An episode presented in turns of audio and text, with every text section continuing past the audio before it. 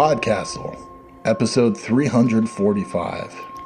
For January 6th, 2015, Makeisha in Time, by Rachel K. Jones. rated R.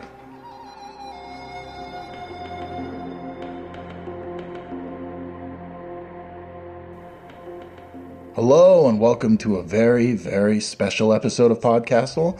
I'm Dave Thompson. And I'm Anna Schwind. New Year! This is our first episode of 2015. We're glad you've joined us again. And wow, do we have a story for you today? Before we get too far into it, though, I want to mention that the story itself is about 20 minutes. Anna and I have some things we want to talk to you about after the story. it's looking like we talk for quite a while. I, you want to go unscripted on that, Anna, after the show? Danger, Dave Thompson! Danger! But for now, let's talk a little bit about this fantastic story. I read it when it came out in Crossed Genres back in August and was just absolutely floored by it. It was, and remains to be, one of the best stories I've read of 2014. And I knew we had to get it here at Podcastle and make as much noise about it as possible. I'm not going to lie, I would love to see it get nominated for all kinds of awards this year. It's that good. And for us at Podcastle, well, I think it's kind of the epitome of what Anna and I have been trying to do here for the last five years. It's got the best closing lines of a story that I've read in a long time. So, yeah, we really wanted to bring it to you folks today, New Year's, because it seems like the perfect story to kick the year off. And also, we wanted as many people as possible to be aware of it during award season. So, I got in touch with the good people at Crossed Genre, Bart R. Leib, KT Holt, and Kelly Jennings, and they graciously allowed us to waive their exclusivity to it so we could run it now. A big, big thanks to the Crossed Genres team for that, and for initially championing this piece. We're not the only people that loved it. K. Tempest Bradford gave it a lot of praise in her IO9 fiction column when it first came out. And then she named it one of the best short stories of 2014. Podcastle is very, very proud to present Makeisha in Time by Rachel K. Jones, originally published in Crossed Genres, August 2014. Rachel K. Jones is a science fiction and fantasy author and editor living in Athens, Georgia. Her fiction has appeared or is forthcoming in a variety of venues, including Podcastle, Escape Pod, Strange Horizons, Intergalactic Medicine Show, Crossed Genres, and Daily Science Fiction. You can find more of her stories through her blog or follow her on Twitter at Rachel K. Jones. This story, Rachel says, One of my pet peeves about time travel stories involving women and people of color is that so many of them carry an assumption that everything about the past was just terrible if you weren't a straight white male. That attitudes and restrictions were so bad that women in POC were unable to accomplish anything significant at all. She also said, This argument has bothered me for a long time, but I never knew why until I started following the medieval POC Tumblr and read Kameron Hurley's Hugo winning essay, We Have Always Fought. Both dismantle the idea that women and people of color were historically passive, that somehow they weren't present or active in all the places and times that we think of as important in Western history. That was the starting point for Makeisha in Time. I wanted to write a story that begins with the idea that the past is a place where Makeisha has already been wildly successful. Her real conflict is in the present, battling it out with historians and the forces of historical erasure for the right to her legacy. Wait a minute. Time travel? We have a time travel story? I thought we hated time travel, Anna. This is why we never post lists about the stuff we hate, Dave. This one is a good one. Your narrator this week is the one and only K. Tempest Bradford. Oh, yeah. K. Tempest Bradford. We've featured her stories here before, including Podcastle 123, The Black Feather, Podcastle 53, Change of Life, and Miniature 28, Elfaware. If you go back far enough into the Podcastle archive, before the time of Dave and Anna even, she hosted an episode, episode 3, Run of the Fiery Horse, by Hilary Moon Murphy. She does the aforementioned weekly short fiction roundup column for IO9, which is a great place to find out what's new and worth checking out. You can find her online at ktempestbradford.com. So flex your knuckles, get ready to bend the fourth dimension, and enjoy the story. Makeisha in Time by Rachel K. Jones. Makeisha has always been able to bend the fourth dimension, though no one believes her. She has been a soldier, a sheriff, a pilot, a prophet, a poet, a ninja, a nun, a conductor of trains and symphonies, a cordwainer, a comedian, a carpetbagger, a troubadour, a queen, and a receptionist. She has shot arrows, guns, and cannons. She speaks an extinct Ethiopian dialect with a perfect accent. She knows a recipe for mead that is measured in aurochs horns, and with a katana she is deadly. Her jumps happen intermittently. She will be yanked from the present without warning and live a whole lifetime in the past. When she dies, she returns right back to where she left, restored to a younger age. It usually happens when she is deep in conversation with her boss, or arguing with her mother in law, or during a book club meeting just when it is her turn to speak. One moment, Makeisha is firmly grounded in the timeline of her birth, and the next, she is elsewhere, else when. Makeisha has seen the sun rise over prehistoric shores, where the ocean writhed with soft, slimy things that bore the promise of dung beetles, Archaeopteryx, and Edgar Allan Poe. She has seen the sun set upon long forgotten empires. When Makeisha skims the map of the continents, she sees a fractured Pangea. She never knows where she will jump next or how long she will stay, but she is never afraid. Makeisha has been doing this all her life. Makeisha learned long ago to lie about the jumping. When she was nine, she attempted to prove it to her mother by singing in Egyptian, but her mother just laughed and sent her to do the dishes. She received worse when she contradicted her history teachers. It was intolerable. Sitting in school, the body of a child, but with the memories of innumerable lifetimes, while incomplete truths and half truths and outright lies were written on the board. The adults called a conference about her attention seeking behavior, and she learned to keep her mouth shut. The hardest part is coming back. Once, when she was twelve, she was slouched in the pew at church when she felt the past tug.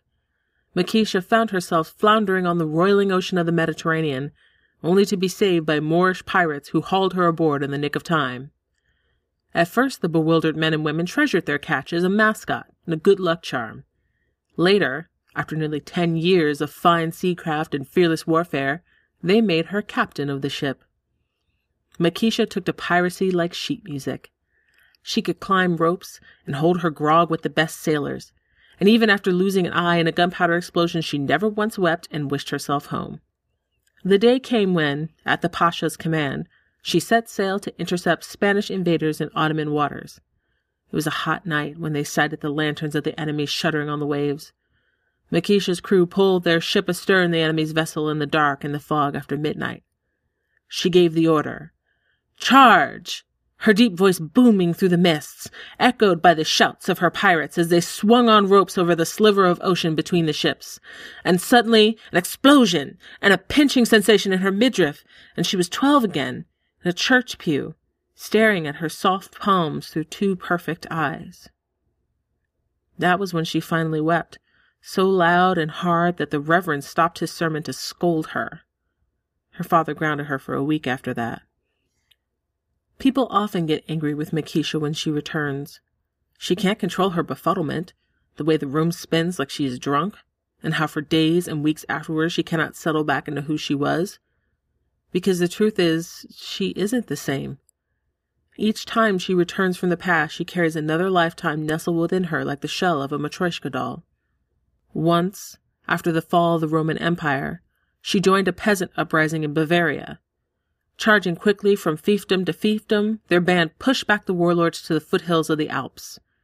Those who survived sued for mercy, begged her not to raze their fields, pledged fealty to her. As a condition of the peace, Makeisha demanded their daughters in marriage to seal the political alliance. The little kings, too afraid of the barbarian queen to shout their umbrage, conceded.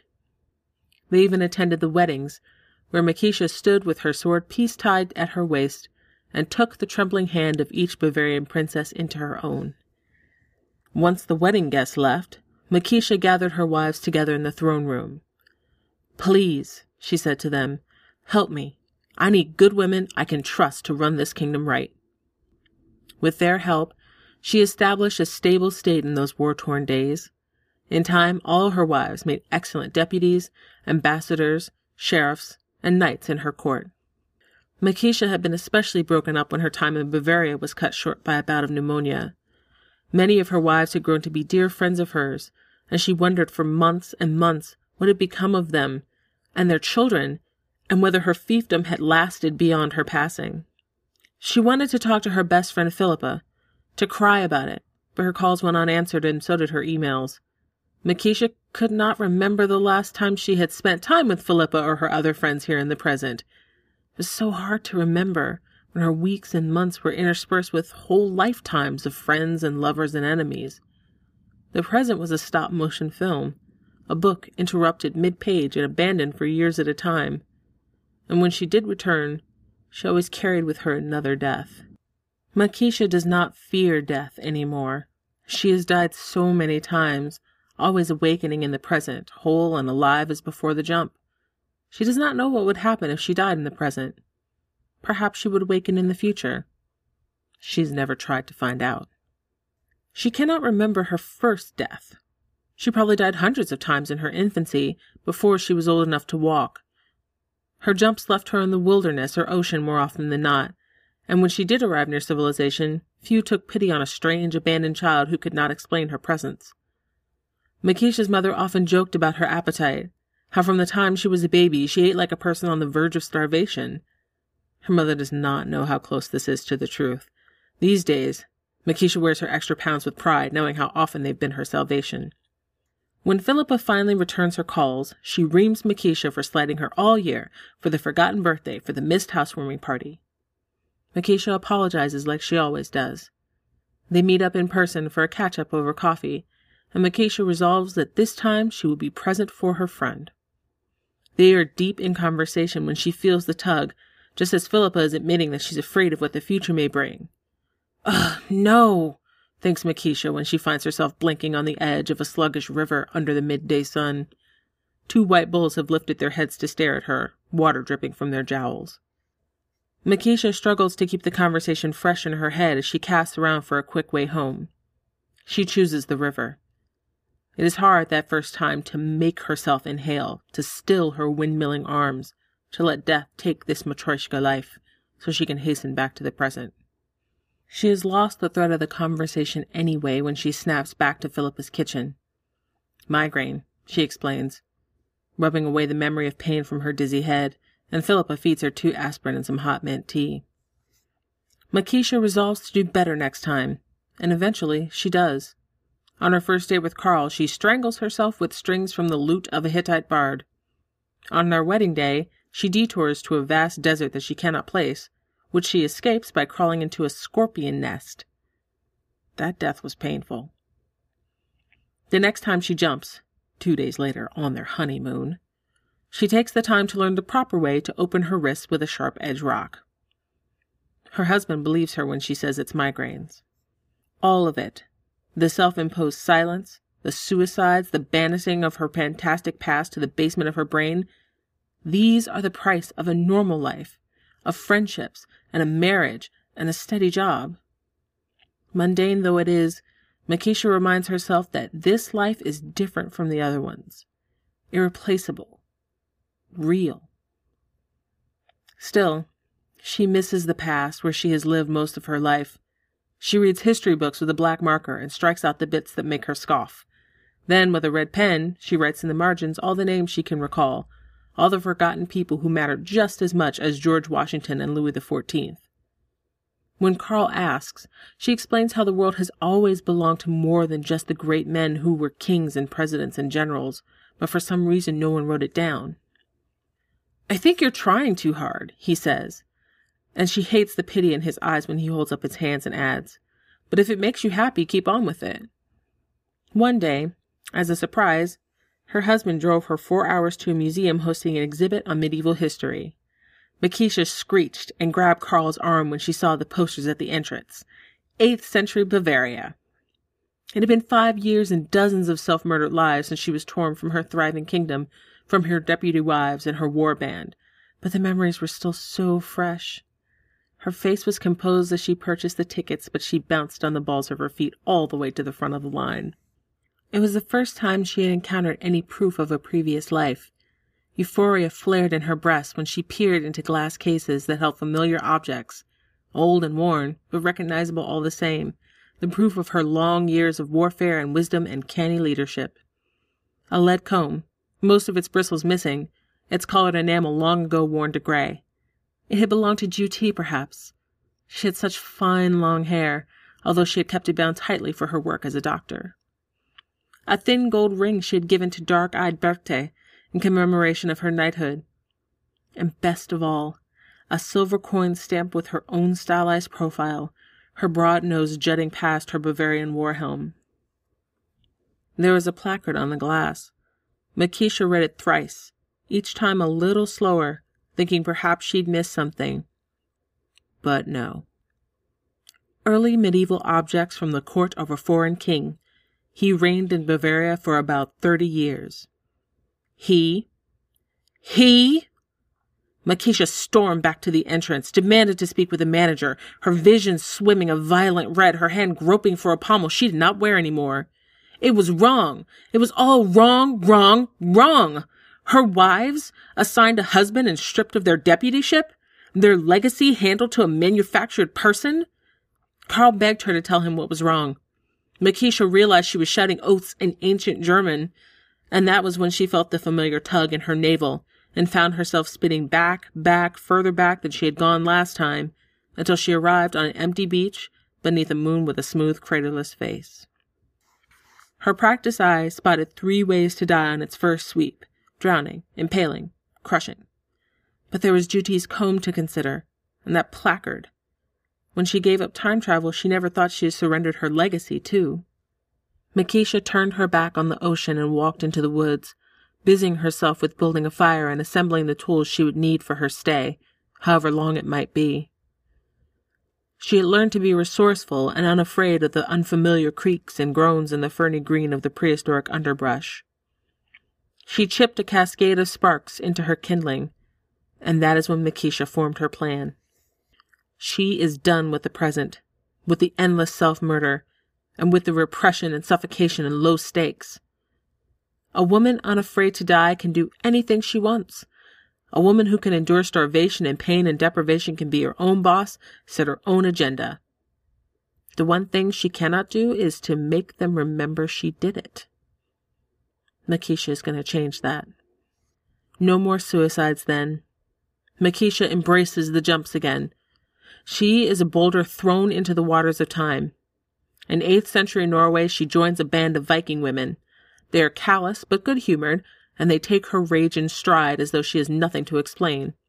They give her a sword taller than she is, but she learns to swing it anyway, and to sing loudly into the wind when one of the slain is buried with her hoard, sword folded on her breast.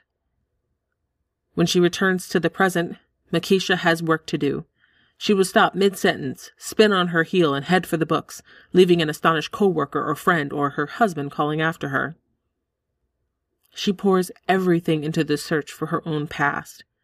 One of her contacts sends her an email about a Moorish pirate, a woman, making a name for herself among the Ottomans. A Spanish monk wrote about her last voyage, the way she leapt upon her prey like a gale in the night, how her battle cry chilled the blood. Makeisha's grin holds until the part where the monk called her a whore.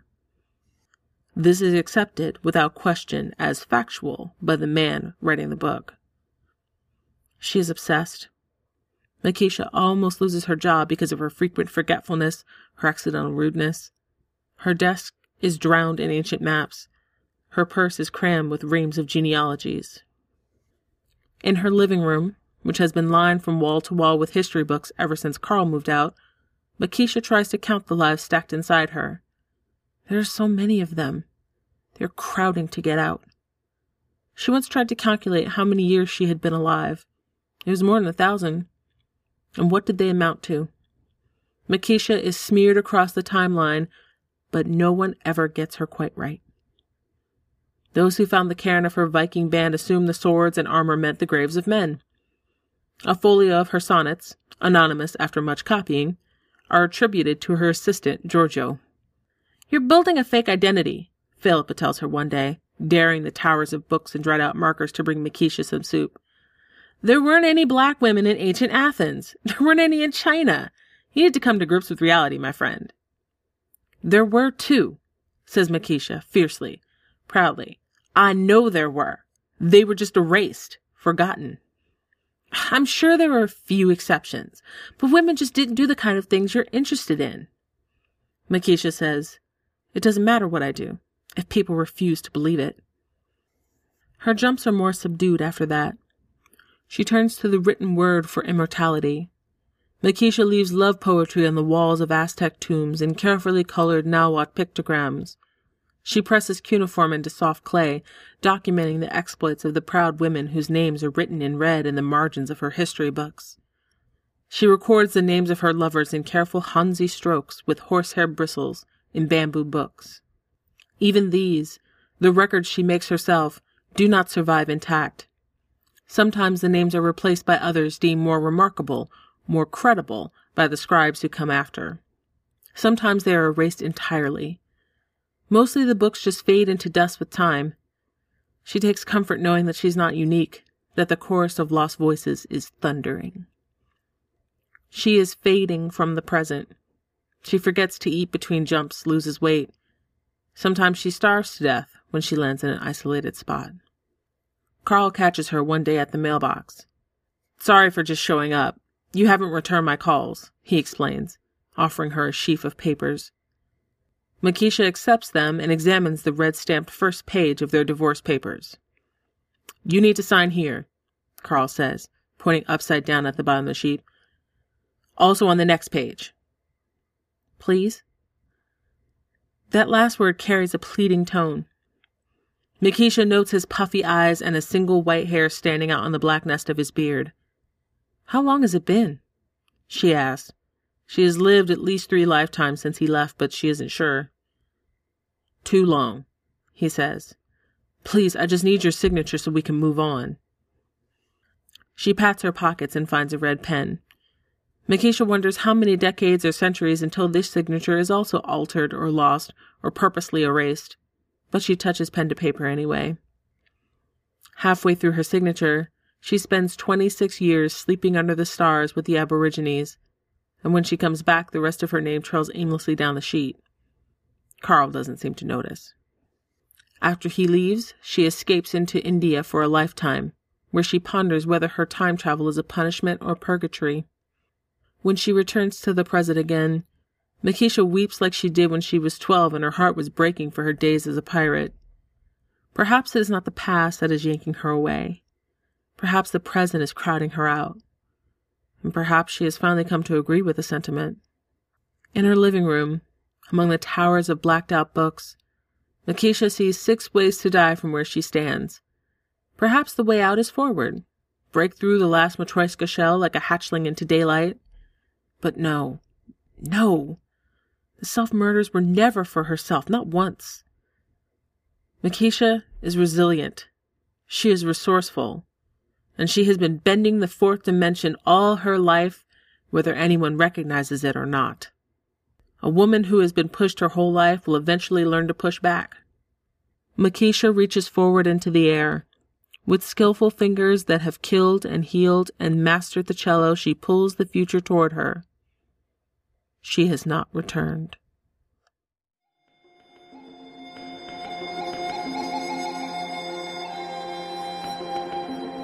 And, And welcome, welcome back. back. I love that image of Makeisha at the end, of her pulling the future toward her and then never returning. I think that's one of the most powerful, perfect endings I've read in a long while. It's also super cool to me that this story was inspired by Kameron Hurley's essay, We Have Always Fought, which you might remember that we featured here last year at Podcastle. Like I said at the beginning of the show, in a lot of ways, It really feels like this is the epitome of what Anna and I want to do with Podcastle and represents what we hope for from the fantasy fiction genre in general. Which brings us to that big announcement I mentioned at the beginning of the show. Folks, as we mentioned in the Metacast, we have some super, super, very exciting things planned for you in the upcoming three months. That said, we are stepping down as editors of Podcastle. Because the production schedule is what it is, you will still be hearing from us in the first three months of 2015, and we particularly have an invested interest in the upcoming Escape Artist Artemis Rising event. Yeah, that was something that we were heavily involved in creating and we really wanted to be a part of. But but as far as Podcastle goes, this is goodbye. Why? Well, we have slightly different reasons, but I want to assure everyone this is not something we decided spur of the moment. This is something we've been contemplating for a while now. We've been doing this for a long time five years. It takes a lot of time to put the show together. For me, running podcasts over the last five years with Anna has been an incredible dream, and I've been so lucky to have been able to do Podcastle with Anna, who's one of my favorite people, the best person I could have hoped for in having a partner and co-editor here, and who I will miss talking to every week about stories and narrators and pretty much everything else. She keeps me honest, mostly, keeps me grounded while at the same time inspiring me and Getting to do Podcastle here for five years, taking you all to a different world every week, pushing those boundaries and dimensions, it's been one of the best and most satisfying things I've done. But there are still some other dreams that I need to try and chase down. The biggest one is my own writing.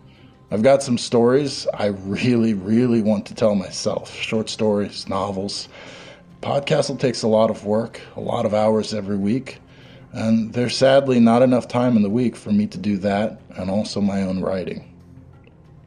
And I don't know about you guys, but I'm looking forward to a world with more Dave Thompson fiction in it. Go to it, Dave. We're waiting for you. As for me, I like endings. Sometimes our endings just come to us and we just have to take them because there they are. But sometimes we get to make our own. I like making my own.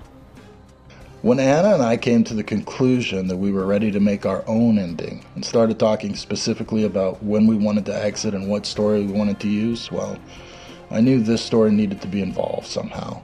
Like I said, it just feels like what we've been doing here at Podcastle. And that ending, oh, pulling the future toward us, making our own escape. Like Anna said, we wanted to make our own ending, and this one seemed pretty perfect. I've really enjoyed the great good fortune I've had to make Podcastle, and especially working with Dave, who is a fantastic human being and better than most of you know. And you already think he's a nice guy. I hope to get the chance to work collaboratively with him on something else someday. But this thing we did for all those years, it feels finished to me. So, we're picking our ending. We'd like take a little minute to reflect on everything that's happened here. Some of the things that we're super proud of. Like discovering authors we didn't know we loved and bringing them forward to share with you. Some examples of that would be Ben Burgess, Claire Cooney, Saladin Ahmed. You got some, Dave? No, um, let's see. Authors I really like. I have a few. Amal El-Mohtar, Daniel Abraham, Zen Cho, and Patricia Russo. We carried on a couple traditions. Um, we even started one of our own, but we carried on the Squonk stories from Escape Pod. And um, we also started doing the Tim Pratt and Heather Shaw holiday stories. We got that first one, The Christmas Mummy. Um, it was it was a surprise for us when it came in, and it was a delight too. And then we asked them to keep writing stories for the holidays, and they did, which has been awesome. One of the things that I'm proudest of is the moment when you hear the stories really come to life through the specific gifts of our narrators. We use a lot of different narrators, and they all, first of all, are very professional and do their best, but they give a touch to the story that can only be given in this medium, and it's a little bit like magic listening to it after having read it on the page, chosen it to buy, picked a narrator, and then waited for that magic recording to come in. Are, are there any specific ones that you're thinking of right now? I mean, not to not to throw you off or anything, but Yes, yes, there are. Um, Graham Dunlop did a narration of the Jeff Vandermeer story. Remember? the surgeon's tale. That? Yes, That- that yeah. was amazing. And our prior um, CEO Ben Phillips did that narration of the Gene Wolfe story. Remember? Oh yeah, that was a good one. The Island of Doctor Death and Other Stories. Oh my goodness, so good. Yeah. There are many like that, but those are two that stand out in my mind. What about you, Dave? There, there are a ton of them. I mean, that that's part of what we have so much fun doing is picking the stories and matching the narrations for them. Um, one that comes to mind recently, it was Desirina Boskovich's 13 Incantations, and I knew that asking Tina was the perfect person, Tina Connolly, to read that story. But when her narration came in, I was just totally floored. We've been working with Tina for a long time, pretty much since we started. Oh, oh, wait, wait. There's one more. Remember the N.K. Jemisin Oh, story yeah. about Katrina? Oh, yeah. That- and that was a funny story because you know we're getting into making the sausage here and everything, but um, we I think you know Ann Leckie gave us that story, and we talked to her about writing it. I mean about running it, and um, she agreed to let us run it. Gave us you know some some thoughts about the narration, and we held on to that story for a long time, or at least it felt like a long time, trying to find the right narrator for it. Made special announcements, and then we got an audition from Larice White, who just killed it. I mean, Oh. she just killed it, and and our you guys, our audience, just were like crazy about it, which was incredibly gratifying. Yeah, and we weren't sure because really we thought the story needed a male narrator, but we're sometimes wrong, and we were wrong then. That was perfect. Yeah, it, it worked out so well. Certain stories were near and dear to our hearts. Um, when they came together, they just came together perfectly. And it's not that they were better than story than the other stories that we ran, but they kind of like, for me at least, signified certain periods of time for us, certain themes. Um, the first one, do you want to do you want to say it, Anna? What was the first one? The Mermaid's Tea Party! Oh yeah, the Mermaids Tea Party, Fishy Bitches. We love that story. Love so it. much. And that was another one Tina came in and, and did for us and just nailed it. Just totally nailed Oh, man. it. So Tina actually really feels like somebody who hasn't been on staff at Podcast Lover, but has been with us from the beginning, at least from my perspective. So One of my favorites was uh, Hal Duncan's The Behold of the Eye. yeah, that was a So great one. good. That was a great one. Uh, we've got a few more here. Without Faith, Without Law, Without Joy by Saladin Ahmed. Saladin sent us a lot of amazing stories. Um, and We didn't even run all of them. no, we didn't. yeah. He sent us some stuff. Believe it or not, he has sent us some stuff that we didn't run. But we but this particular story, it's the last story of his that we've run, and it's literally one of my favorite pieces of fiction that we've done at Podcastle. Um, it was great. Uh, Barrett Steinmetz's "As Below, So Above." And here I want to say that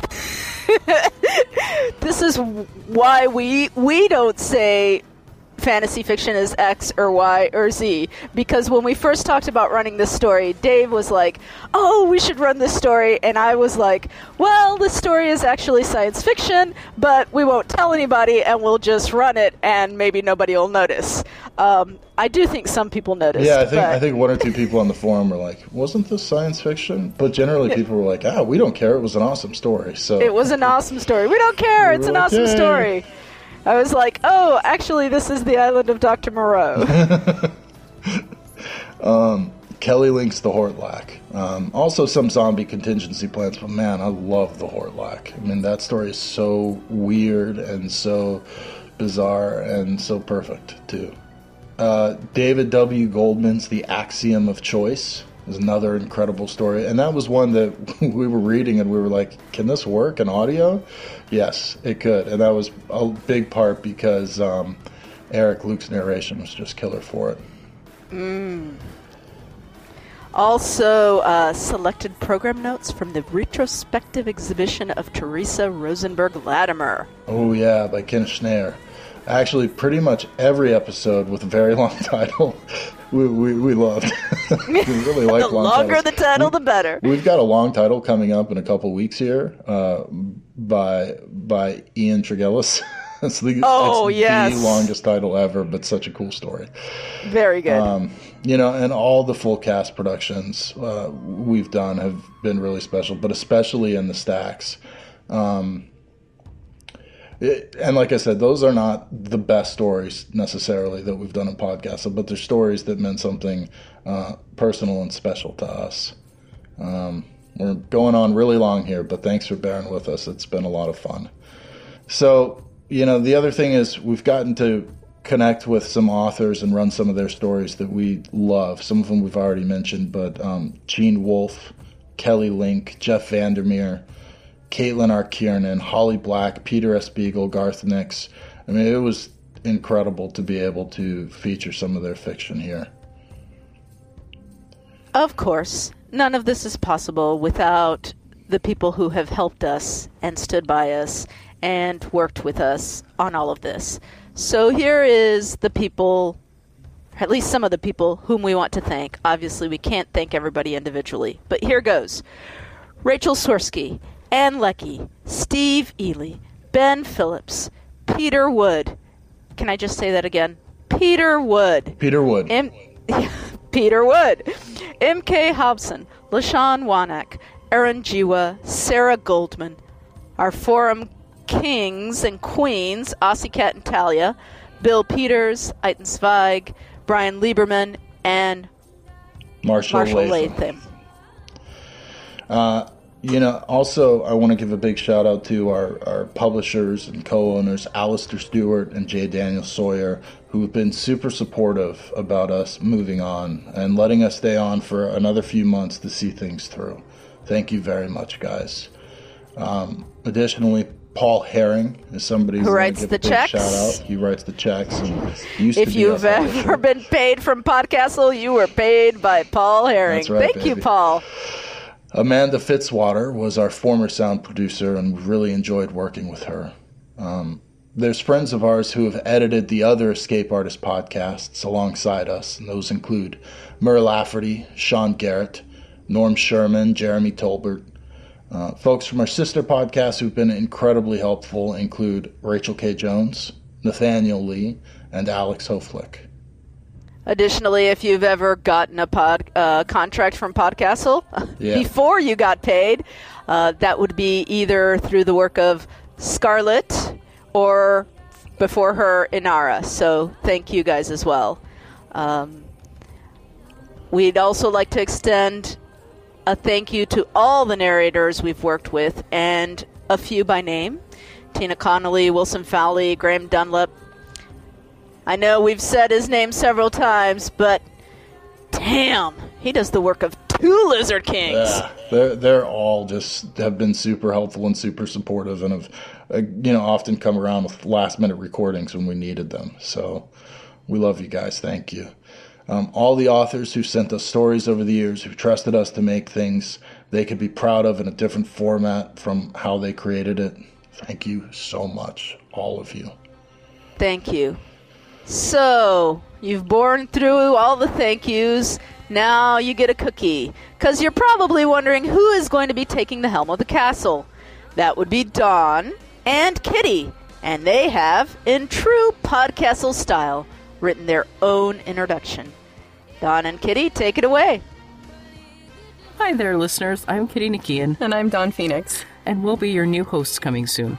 We're both longtime fantasy readers, listeners, and viewers, and we're looking forward to editing the upcoming podcast lineup for your enjoyment. And ours.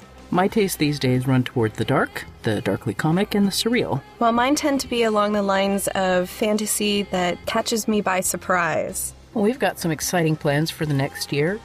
Each quarter, we will choose stories according to an overarching theme. Think of it like an audio anthology. We've got the themes for the next year picked out, Well, mostly. We're still arguing about one or more of them. and our first theme for stories to start airing in April is dirty jobs. Every society has them the hidden jobs that no one knows about, the hard jobs that no one glamorizes, the secret jobs everyone pretends do not exist.